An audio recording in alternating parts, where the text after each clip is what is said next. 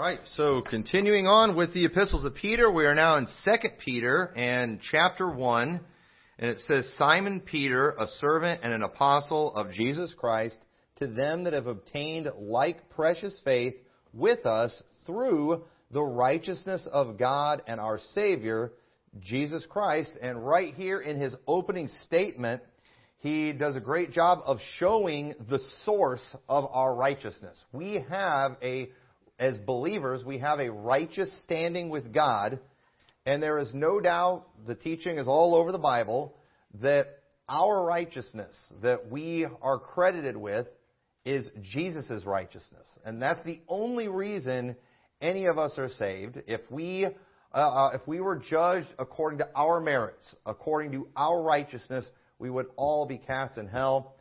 Everybody here knows this, okay? And so, and I think this church they know this very well, and so just kind of in his greeting, he just makes a statement, just kind of reminding uh, them of the fact they have a righteous standing in Christ because Jesus is righteous, uh, and that so the righteousness we have it's Christ's righteousness, not ours.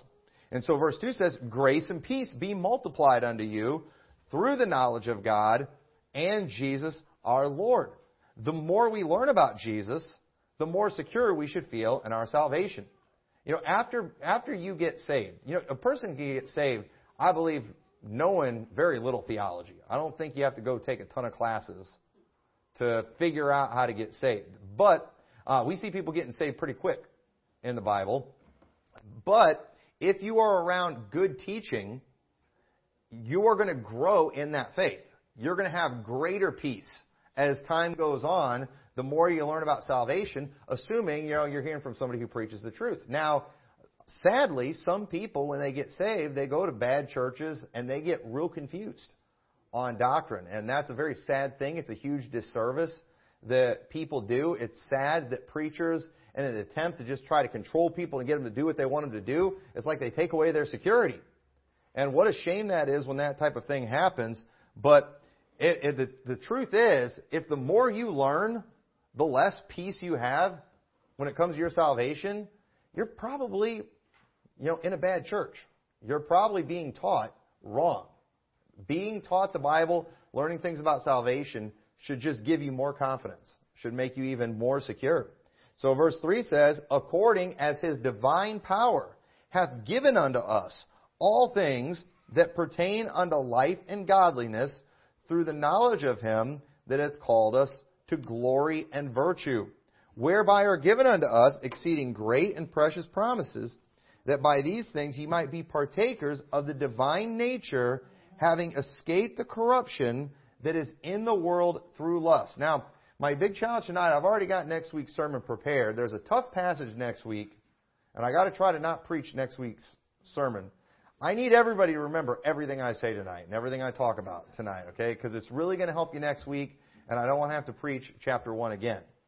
But notice what he calls this here when he talks about, um, he mentions that we might be partakers of the divine nature, having escaped corruption that is in the world through lust. So while God has given us all things needed for salvation, God wants us, after we get saved, we are supposed to make that choice every day to put on that new man and to live according to the Spirit. That is something that we have to make a conscious effort to do to live and to walk in the Spirit. If we walk in the Spirit, the Bible says, Paul taught, we will not fulfill the lust of the flesh. But if you walk according to the flesh, then you are going to do a lot of sinning. And God does not want us doing that. God, and, and it is just over and over and over again in Paul's epistles, and, and this is pretty much what all of 1st and 2nd Peter is all about, is telling saved people, don't forget, live godly. Don't forget, be a good Christian. Don't be like the world. Don't live according to your flesh. You want to know why the world lives the way they do? It's not necessarily because of some teaching that's out there. It's not because of just some new age thinking or false religion or they do the things that they do because it's what their flesh wants to do. They're just living according to the flesh. Now, yes, there's false religions that cater to that. And we'll talk about that when we get to chapter 3. So, but at the same time, the real source of their problem is this stuff right here. That's why people do the junk that they do. And when you get saved, you, God gives you His Spirit, but we still have this flesh. And if we do not yield to the Spirit, we will just naturally yield to this stuff, and we're going to get in all kinds of trouble. And if you do that, you will not be fruitful as a Christian. You're not going to please God doing that. So we are constantly told this, and it's, it's very important you remember all this. It's going to come in real handy next week. But uh, so he mentions that divine nature we've escaped. So uh, I need to take some time to explain a very important concept that we see in the Bible, and there's a lot of misunderstanding around this because the Bible does teach the concept of Christians turning from sin, ceasing from sin, but the important question is, what does that mean? Okay? And the title tonight is just kind of to trigger all of you. It's the importance of repenting of sins.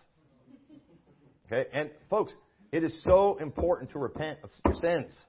It is so important to repent of your sins. But the thing is, there's so much bad teaching on salvation surrounding this idea of repenting of sins that what we what we're kind of doing and what what happens on that side, okay, on the you have to repent of your sins to be saved side, they straw man our side so much. And you know what? We do it right back to them all the time. And it just creates mass confusion all around. You want to know what, and maybe it's like this in other religions. I only know the IFB. But you know, when I look at the IFB and doctrinal discussions, you know what I see? Uh, pardon me for using a carnal illustration. Do you remember all the flying monkeys when they were attacking the scarecrow on Wizard of Oz? That's what a doctrinal discussion looks like. It's a bunch of flying monkeys doing the bidding of some witch somewhere, and they're just attacking straw men. Uh, that's pretty much what it is. Now, you know, you don't accomplish anything doing that. They ripped the stuffing out of Scarecrow, and he was still alive. They just put him right back together. Okay, it, it, did, it didn't do anything to finish him off. And we don't we don't eliminate false doctrine. We don't change anybody's mind when we straw man. When, when we attack straw men, it doesn't do anything. It doesn't accomplish anything. But often, well, the, uh, the, you know, the heretics, they come at us with this bad, false reasoning. And then what we end up doing, because we know they're bad, we end up kind of throwing it right back at them. And then we just end up confusing people too. And we don't want to, we don't want to do that. Now, remember when we talked about this when we were in chapter 4, look, look back at 1 Peter chapter 4, what it says here. Because it says, for as much then as Christ has suffered for us in the flesh, arm yourselves likewise with the same mind, for he that has suffered in the flesh hath ceased from sin, that he no longer should live the rest of his time in the flesh to the lusts of men, but to the will of God. We are supposed to cease from sin. Okay? I would call that repenting of sin. Now, what is it that people will always like to do? You can't repent of all your sins. You know, and okay, if you mean never sin again, then yes, none of us can repent of all of our sins. But if we mean what Peter meant here, if we meant what many times other people mean when they say that, it means just changing your lifestyle, going from a life devoted to pleasing the flesh to a life now devoted to pleasing God. That's really what it is. Okay? Now, obviously, we need to be very careful using that term because there's so much bad associated with it. But if somebody says that in relation to, well, I'm repenting of my sins, meaning I'm done living for Tommy McMurtry and I'm now going to devote my life to living for God. You know, we all should do that. And that our world, they're living every day for self. They're living every day with this you only live once attitude. Get all that you can get for yourself out of it. But you know what? When you get saved, you need to make a choice that, you know what, I'm done pursuing those desires of my flesh, and I'm going to pursue the will of God. And if you want to call that repenting of sins, ceasing from sins, uh, that's fine. Okay? Now, you didn't get saved because all of a sudden you made that choice. You're already saved when you believed on Christ, but you do need to make that choice. So the thing is, when we're telling people you can't repent of sins, well, you know, what do you mean by that? You know, we, we've got to be very clear on how we explain these things. We do see it in Galatians 2.15 where Paul said, we who are Jews by nature and not sinners of the Gentiles.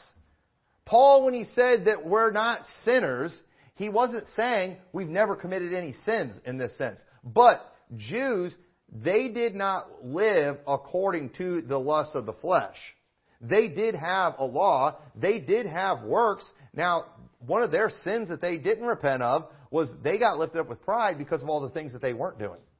They thought they were really good because of all the things that they were doing. But you can't necessarily say that these people who were abstaining from all these meats, who were doing all these washings and all these ceremonial things, they weren't just living according to the flesh like the Gentiles were.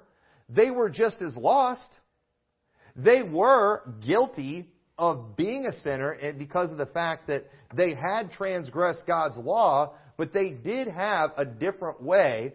And Paul referred to, when he made the, the reference to the Gentiles being sinners, he meant in the sense that they've given their life.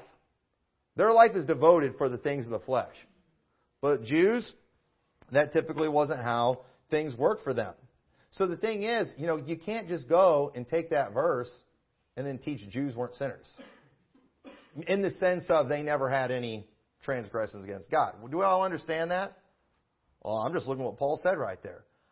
I know what he said right there, but what did he mean with what he said right there? And that's very important we get the context. 1 John 3 9. Let's, this passage might be a little controversial, uh, but, and I don't have time to expound on this a whole lot, but 1 John 3 9 says, Whosoever is born of God doth not commit sin. For his seed remaineth in him, and he cannot sin, because he is born of God. In this the children of God are manifest, and the children of the devil. Whosoever doeth not righteousness is not of God, neither he that loveth not his brother. Okay? Now, so there's a lot of, I, I think one of the reasons we have so much confusion on passages like this is because often too, we're responding to, I mean, bona fide heretics you know, like the Ray Comforts that are out there, who's always going around telling people, you know, he, he does that routine where he goes and he asks people, have you ever told a lie before? You know, well, yeah. Well, that makes you a liar, right? And in the sense of I've broken God's law and I am guilty of breaking God's law, yes, that does do that, right? But, you know, here's, here's the bad thing about that method, that illustration, that causes us, to, kind of on our side, to sometimes do some of the same bad reasoning. All right, because if Ray Comfort was consistent, and you know, then one would have to not only commit to never lying again, but they would have to follow through with that commitment, wouldn't they? And obviously, that's not going to, you know, nobody's going to be able to do that. And somebody committing to never sinning again and succeeding, that for sure would be a work salvation or at least a works based justification on your personal works, right? So, one thing that we said, and what often when guys like Ray Comfort teach that foolishness, when he uses when they use he uses flawed reasoning, we don't want to use the same foolishness and the same flawed reasoning in how we present things and in, and in a way to try to debunk what he's teaching. Okay? And so, to illustrate the foolishness of what he's doing and this idea of just going around telling everybody, you know, you've done this one thing, therefore you're this. Let me show you why that's foolish, all right? So, how many in here have ever, at any point in your life, done any type of plumbing work? Okay, several hands go up. Well, you know what that makes you then? A plumber. I mean, doesn't that reasoning work? I mean, if you've told one lie, you're a liar. If you've done one bit of plumbing work, that makes you a plumber, doesn't it? So if somebody asks, I'm, I'm a plumber. Yeah, I'm a plumber. You know, well, you have to be licensed. Okay, well, maybe we have to be licensed to be a sinner then too, right? You know, where, where's your license card on that, right? No, I, I'm, I'm just kidding there. But you all understand that, you know, just because you do some plumbing work one time, that doesn't really make you a plumber. Okay, that, that's so, that doesn't completely work. All right. Now, so and before you freak out about my interpretation of 1 John 3, because what I believe he's doing here in 1 John 3 is when he's talking about not sinning, I don't believe he's using the term there in the sense of violating any of God's laws. I think he is saying that in relation to the very things he's been talking about, and that is denying Christ, which wouldn't we just all assume somebody who denies Christ is not saved? If they are committing that sin, if they are hating their brother, and not just they got mad at him. I mean, they hate their brother and they want him dead. If we had some people out there who said they were Christians and they were trying to get us killed, would you all get mad at me if I said, I don't think those people are saved? Oh, that's works based salvation. You're saying the way for people to get to heaven is they've got to love us. No, that's not what I'm saying. But you know what? I'm thinking when people are hating on us because, and specifically because of what we believe, because of what we're teaching about Christ, they want to kill us because of that. That's a pretty bad sin. And I believe if I don't believe a saved person would sin in the sense of doing those things that we've been talking about, denying Christ and hating on the brother, specifically for teaching that Jesus is a Christ. I believe that that's what he's he's doing here, and so, uh, uh, you know, so you know, we would because we would not identify whether somebody is saved or unsaved just because they committed any sin. Okay, but we definitely would if they were committing the sin of denying Christ, hating on their brother. And, and maybe that's what, and I don't know this for sure, but I often wonder maybe that's what sin unto death means. When he talks about the sin unto death in chapter 5, that these are sins that if somebody's committing those, we would say they're on their way to hell. Okay? But there are, there, he says there is a sin that's not unto death. You know, there's some sins, you know, somebody loses their temper, I think you can still go to heaven. I think you're, I'll still think you're on your way to heaven. I'll just think you just stepped in the old man for a little bit. Okay? I wouldn't call that a sin unto death, but, you know, denying Christ, hating your brother, for sure I would. And so, um, again, because, you know, would it be right for me to say I am, like, would it be right for me to say I'm a plumber if I used to be a plumber? I mean, again, according to the Ray Comfort reasoning, if you've done it before, I mean, how many of you ladies in here, ladies and men, how many of you have ever unclogged a drain before? Well, do you all realize that's something plumbers do sometimes? So you're all plumbers too. You know, because, I mean, hey, if transgressing any law of God makes you a sinner across the board, you know, then it's the same thing too with if you've done any type of plumbing work before, then you're all plumber. Even if it was just one time and you've never done it again, you're still a plumber. You, y'all see how that's just kind of dumb reasoning right there? And so understand this, this being a sinner, okay? There's context to it. I will always be a sinner until I have my glorified body.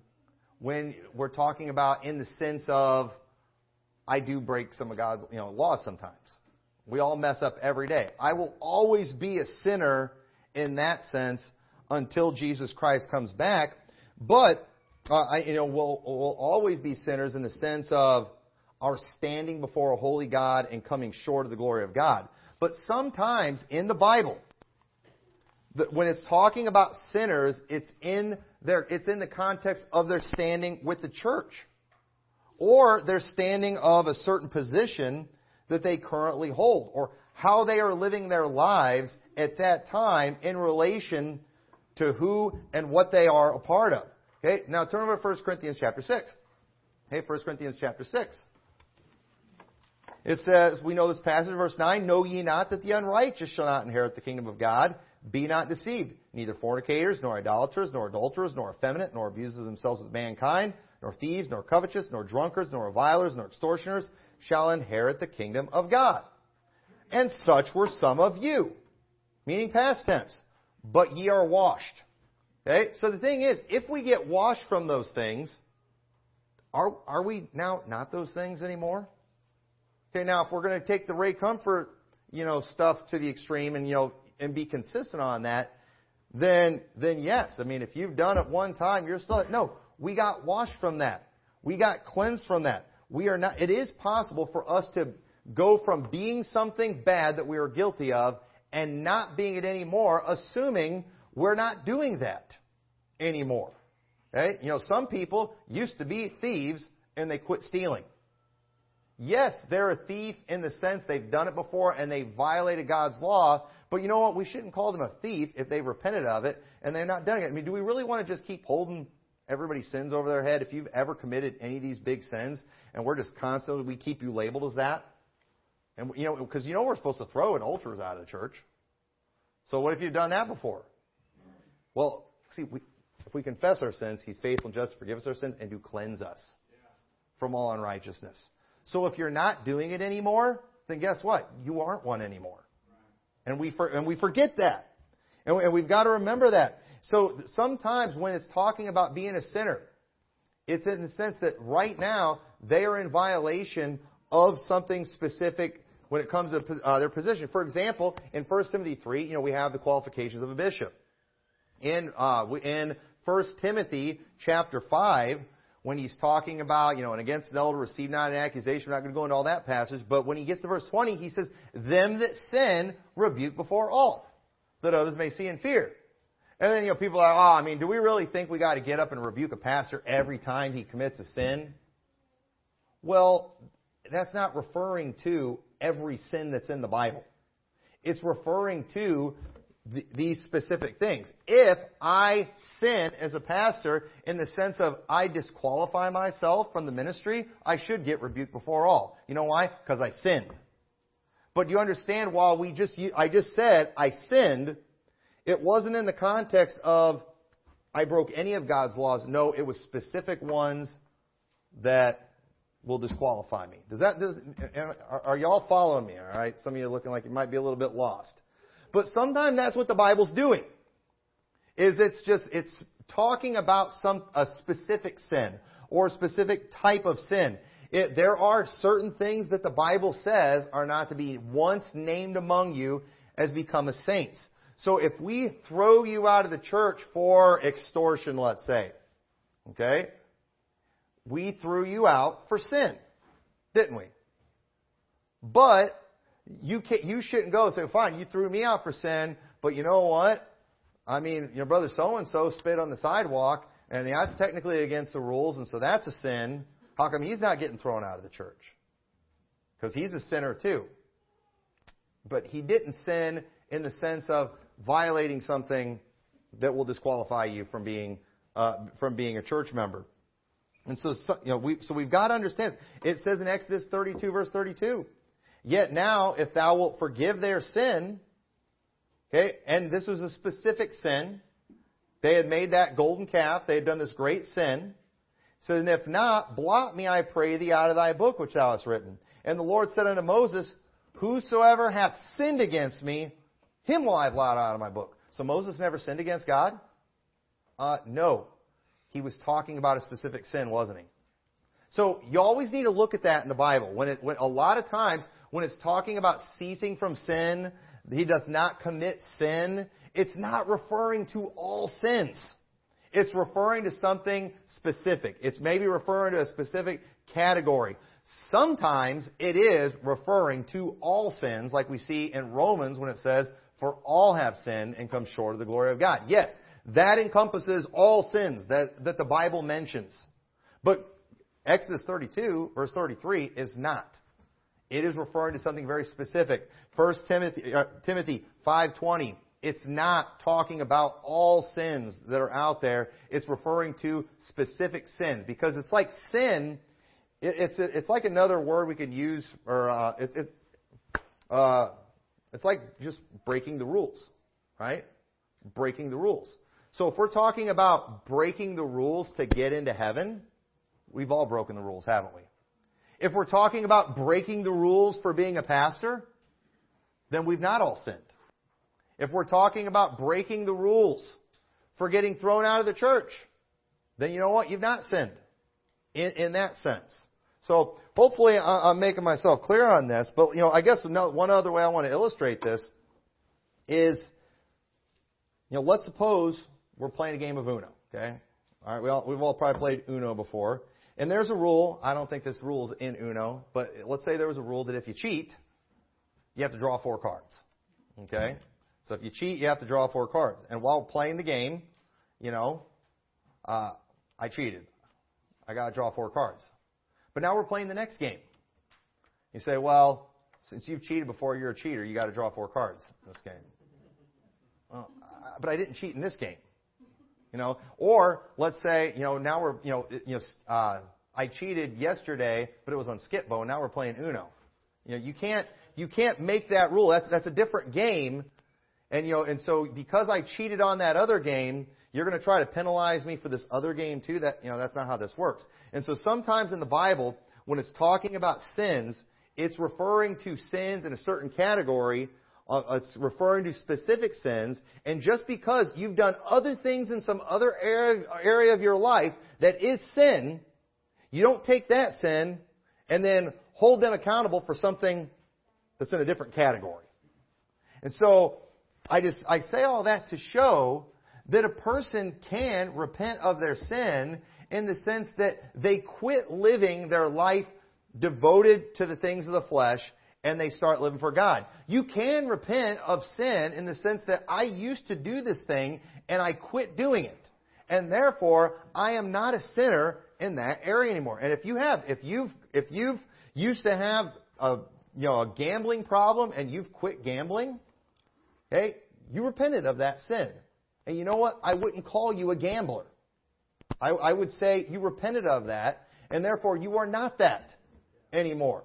If you confess it to God, and you've and you've repented now, if you confess it to God and you keep on doing it, then we won't you know we won't say you repented of that sin. We will still call you that. But uh, what what people are doing a lot of times is in order to you know just kind of go against this idea of repenting of sin or whatever, they're just kind of straw manning and then bringing up, you know, nobody can repent of all their sins. Well, I agree if you mean nobody can ever stop sinning completely. But I don't think that's what that person was talking about. Let's make sure that's what they're actually talking about first. If somebody gets up and they just get excited, they get saved, they get on fire for God, they change their life, they used to be a drunk. They used to do all these things. They used to do drugs. They used to give their flesh everything it wanted. And they have. They've just changed their life. They've repented of that. They're now in church. They're on fire for God. They're doing the best they can every day. And that person's like, you know, my life's been so much better since I repented of all my sins. No, no, you didn't. No, no, I, I, I saw you lose your temper the other day. Yes, they did. Okay. Yes, we all mess up sometimes, but they clearly are on a new path, ladies and gentlemen. They clearly are, are living for the Lord. They're doing the best that they can. Yes, in the eyes of a holy God, they still need grace. They're still going to need forgiveness, but let's not get super ultra technical with people on this stuff. You know, let, let's cut people a little bit of slack. And so, uh, hopefully, you know, that all makes sense. And this concept really going to be important too when we get into some things next week because we are. After you get saved, you should now try to change your life. And you know what? You can change your life. God's given us what we need to change our lives. He's given us His Spirit, and God expects there to be a difference, and He has equipped us so there can be a difference. And so, uh, you know, and sometimes I like saying repenting of sins you know, for saved people do, just to trigger the weirdos. You know, I, I, I don't know why. But again, nowhere, I'm sure people are listening real close. Just, you know, well, what, you know, but no. Obviously, none of these things are what save you. Faith in Christ saves you. But I dare you to read 1st and 2nd Peter and tell me we shouldn't repent of our sins after we get saved. And that it's not, and that it's not possible to do that. But, uh, and, but, you know, I'll probably get accused of teaching sinless perfection. You know, but again, flying monkeys.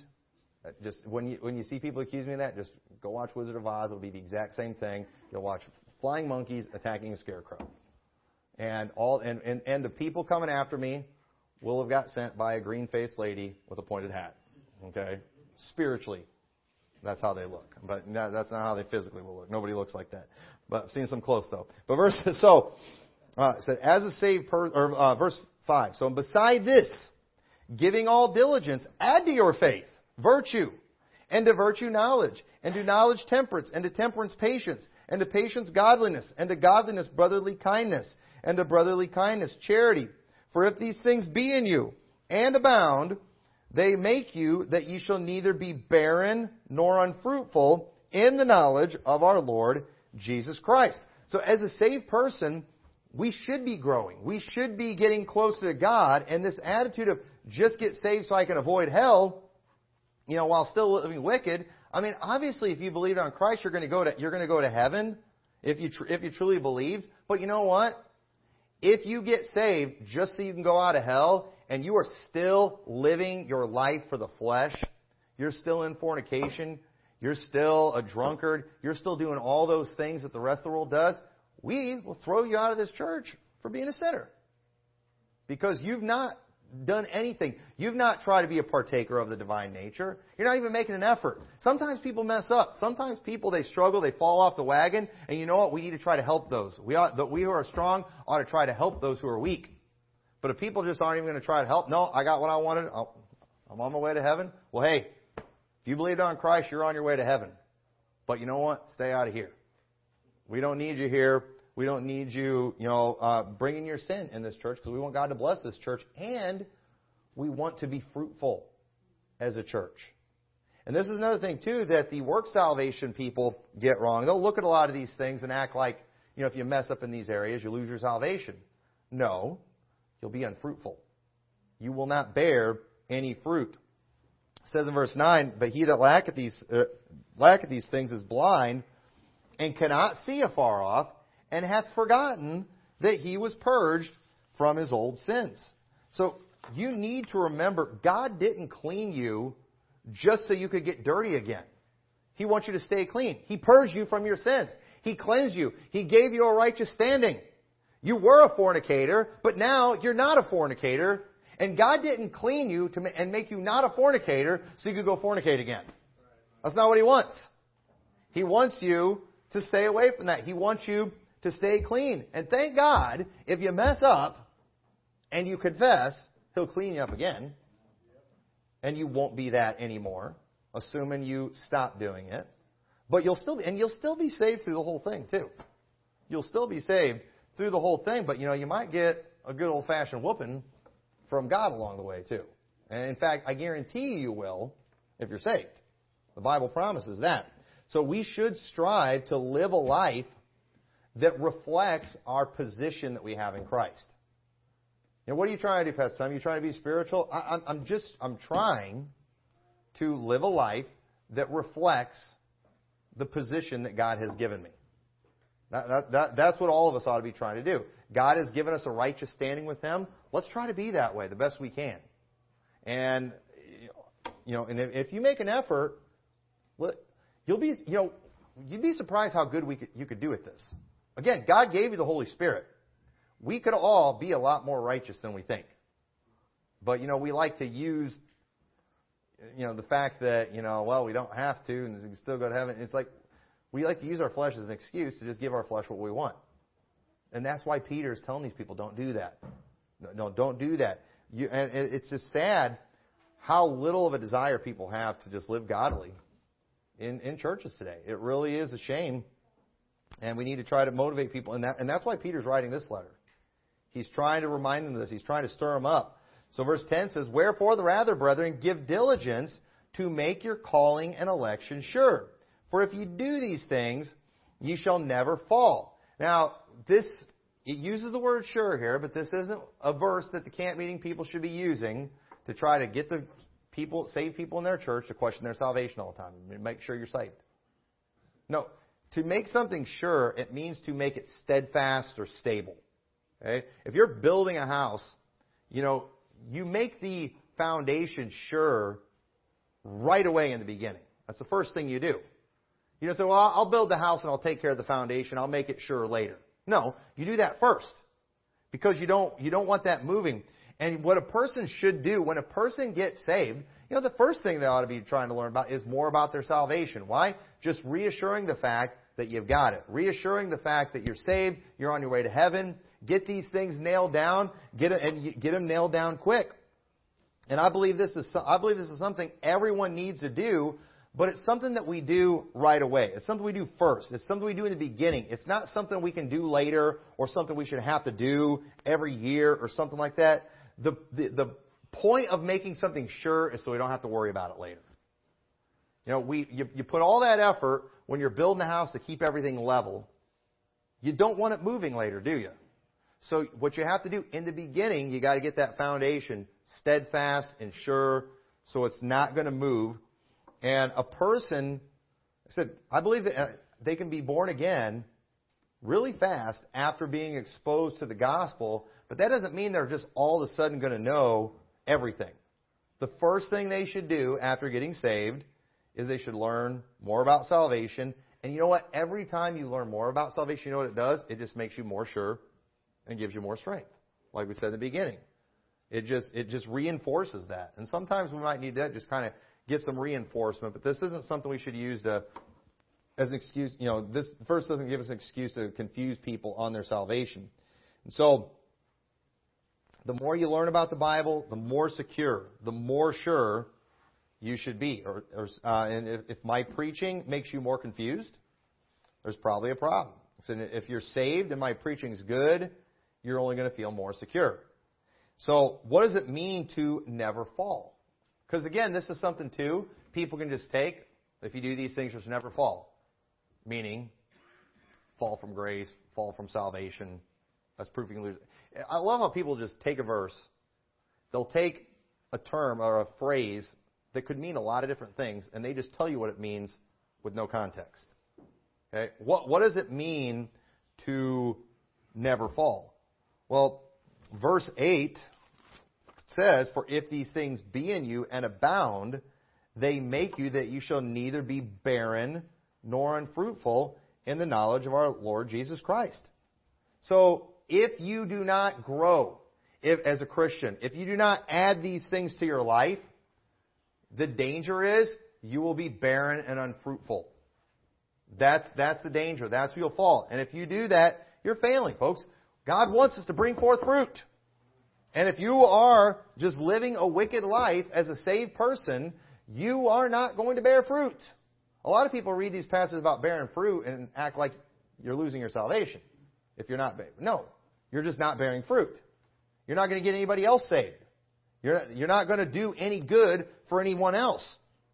He said if you fall into sin, if you fall into sin, and I believe is talking about falling into sin and lasciviousness. Again, going back to your old ways. Peter is warning against that. He does not want these people that got saved to go back to their old ways. And if they fall, because they're not growing, and if you're not growing, you will eventually fall into sin and lasciviousness. And when you fall into sin and lasciviousness, you will be barren and you'll be unfruitful. So that's why we should always be growing. We will, if we always are growing, we will not fall into sin and lasciviousness. That's what, that's what this is talking about. And even when, it says, when I say fall into sin and lasciviousness, okay, I mean, when we talk about falling into sin, it doesn't mean, oh, I stubbed my toe and I said a bad word. I just fell into sin. No. Falling into lasciviousness, going back to living a life for the flesh. That's what that's talking about. So it's horrible for people to just isolate that verse and teach something like that. So verse 11, For so an entrance shall be ministered unto you abundantly into the everlasting kingdom of our Lord and Savior Jesus Christ. Wherefore I will not be negligent to put you always in remembrance of these things, though ye know them, and be established in the present truth. Yet I think it meet as long as I am in this tabernacle to stir you up by putting you in remembrance. So just like Peter before was sending them a reminder to keep on going, he's doing it again. You know, we need to be reminded of these things. Pastor Robin, why are you always preaching against sin? Because we always need reminded about it. All of us are just naturally going to want to go back into that lustful lifestyle, go back to lasciviousness, so we all need a good kick in the pants on a regular basis. And you know, I mean, Peter, they could have just been like, you know, Peter, you already told us this stuff in the last letter. Why are you doing it again? Well, because it's been a long time since that last letter. I'm just making sure y'all are still remembering this. Because it, it, it's not just naturally going to happen. And it's just crazy, too, these people that act like, well, if you're truly saved, you know, you are going to persevere to the end in the sense of you're going to keep on living for God. If that's the case, then why did they spend so much time writing telling people you need to be reminded to do this. Why did Paul tell people that you constantly affirm that they maintain good works? You know why? Because we are not just naturally going to do this. Just because you're saved, you're not just going to naturally do good works. You've got to be reminded. You've got to be motivated, and that's one of the reasons we come to church. So we can motivate each other, because we're not going to do it by yourself. We're not just going to naturally do it. None of us are. Get out of church for very long, and I promise you're, you're going back. You're going back to the vomit. We'll talk about that next week. But Verse 14, knowing that shortly I must put off this my tabernacle, even as our Lord Jesus Christ showed me. Now, what do you think he says when I'm going to put off this tabernacle? He said, I'm going to die. He said, shortly, I'm going to die. Jesus showed me. Now, I believe this is referring to what we see in John 21, 18, where it says, Verily, verily, I say unto thee, when thou wast young, thou girdest thyself and walkest whither thou wouldst not. But when thou shalt be old, thou shalt stretch forth thy hands, and another shall gird thee and carry thee whither thou wouldst not. Now that's a little bit vague on what that means, but verse 19 makes it real clear. This spake he, signifying by what death he should glorify God. And when he had spoken this, he saith unto him, Follow me. So Jesus told Peter, You're going to be you're going to be killed one of these days, and it's going to be against your will. You're going to be taken where you don't want to be taken, and, and you're going to die. You're going to, you're going to be martyred. And you know, it's very important that we understand, it's going to be important later, that Peter knew he was going to die before Jesus returned. And this matters because Peter is the one who showed us. It's the clearest in 2 Peter chapter 3. That's the best verse to indicate that it could be a long time before Jesus Christ would return. It's Peter that gives us that. I don't really see anything else in the Bible that gives any clue that it might be 2,000 years or something like that. 2 Peter 3 is just about it. And listen, I do not believe the Bible teaches imminency. I know they couldn't have been teaching imminency while Peter was still alive. Because Peter knew he was going to die before Jesus came back. But I do believe the Bible teaches expectancy. Okay? And I, we should always be expecting the return. And we should all be believing that it could come in our lifetime. And I don't think there's any doubt that the apostles believed, except for Peter, that, it, that Jesus could come back in their lifetime. Now, why is that? Well, because we're in the last days, and I believe, you know, we're in the same position. I talked about this before that they were in Peter's day, because nothing's changed prophetically. But at the same time, when it comes to the things that still need to come to pass, it's something that could definitely happen in someone's lifetime. In fact, I mean, you know, it could happen in a few years, according to what we believe. And I believe they thought the same thing. And so, obviously, I, I believe the Bible does teach us expectancy to be looking, and, but Peter is the only place I can find the Bible where it gives an indication it might be a long time before Jesus comes back. And it has been a long time, folks. Been a long time. We'll talk about that in a couple of weeks. Verse 15 says, Moreover, I will endeavor that you may be able, after my decease, to have these things always in remembrance. And I love bringing that this, this passage up when talking to pre-tribbers and say that the apostles all taught imminency. I was like, not Peter. Peter didn't. Peter knew he was going to die. And they just start calling names after you show them stuff like that. It's really interesting. And then they send the flying monkeys. it's, it's, it's pretty, it's pretty funny to watch. And you start getting called all kinds of things, kind of like straw men. It's, it's pretty interesting. So, verse 16 says, um, but Peter, he knew we, he wouldn't always be around to tell them these things. And so he wanted them to have a written reminder. He specifically mentioned, I wanted you to be reminded of these things after my decease, after I'm dead. And thank God we have this written reminder. We're still using it today. And it's very appropriate. We should be, still be using it. For we have not followed cunningly devised fables when we made known unto you the power and coming of our Lord Jesus Christ, but were eyewitnesses of his majesty. Now keep this in mind, okay? What Peter and the apostles wrote about Jesus, they were eyewitness accounts, and these accounts agree together in a miraculous way. In a way that, legally speaking, is irrefutable proof that their testimony is true. Did you know we're capable of judging that? We're supposed to use two or three witnesses. And then if their witnesses agree together, then we can establish the fact that it's true. And did you know that the fact that we have multiple eyewitnesses accounts of the resurrection of Jesus Christ God considers that proof. Now, the world and the atheists, they want to tell us it's not proof. Folks, it's proof. Okay? Eyewitness accounts count as proof.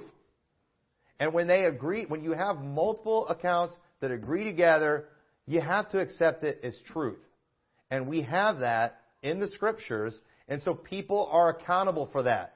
And if people reject the truth of the resurrection of Christ, they are in disobedience to God and they will be held accountable for it because they should have believed it.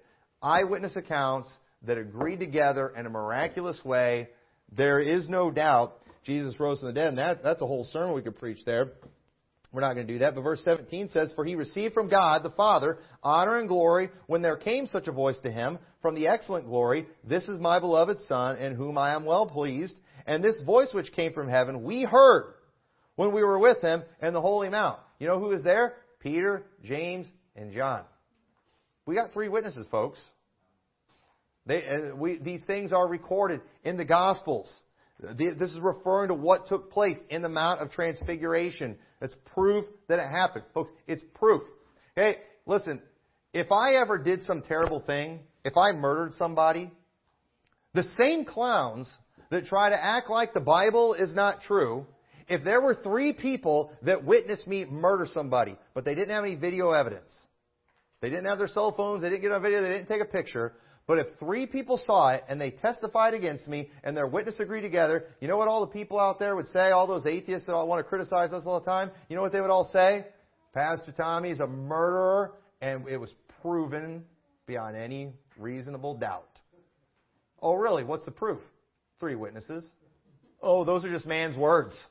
Oh, so now, you know, you know now man's words matter. Now man's words matter when it's about something that you want to hear.